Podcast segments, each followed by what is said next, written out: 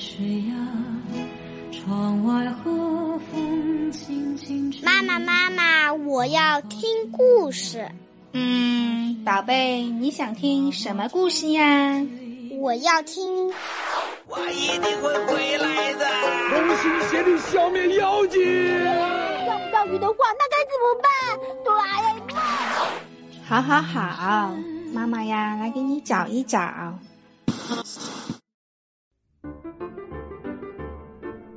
各位大朋友们、小朋友们，你们好，欢迎收听今天的《一千零一夜》，我是睡衣哥哥。今天又来给你们讲故事啦。今天讲的呀，跟我们的季节有关系。好了，那么故事呀，开始了。春天。真美好，度过了一个寒冷而漫长的冬天。小熊从冬眠中醒来了，它伸了个大大的懒腰，想起了冬眠前最后一个晚上。小兔、花栗鼠、小狸猫、小灰狐纷纷来自己家里向自己道别。小兔说：“嗯。”亲爱的小熊，我会想念你的。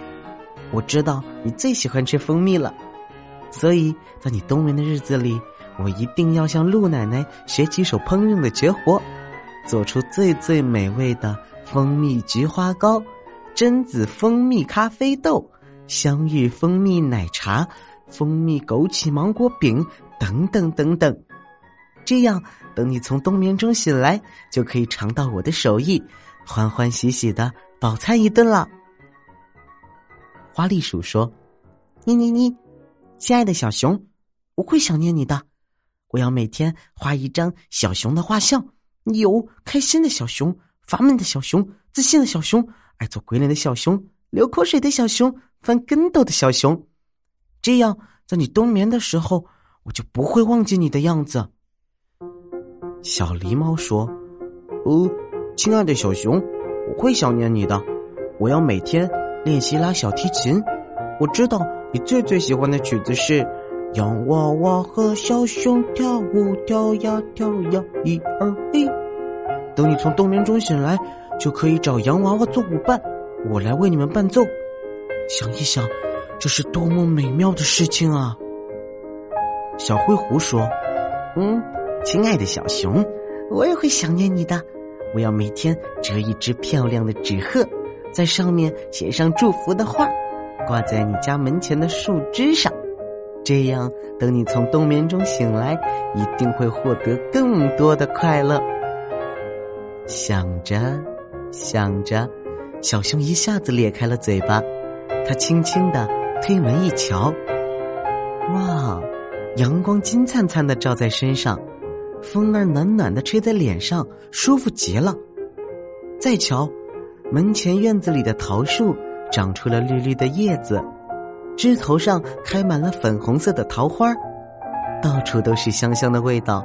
数不清的树枝上用丝线挂着五颜六色的纸鹤，每只纸鹤在微风的吹拂下轻轻的舞蹈。嘿嘿，春天真美好。小熊拍着手，开心的大笑起来。他似乎有些等不及了，他把两根手指放在嘴边，使劲吹响了响亮的口哨。这是他和伙伴之间的秘密联络暗号。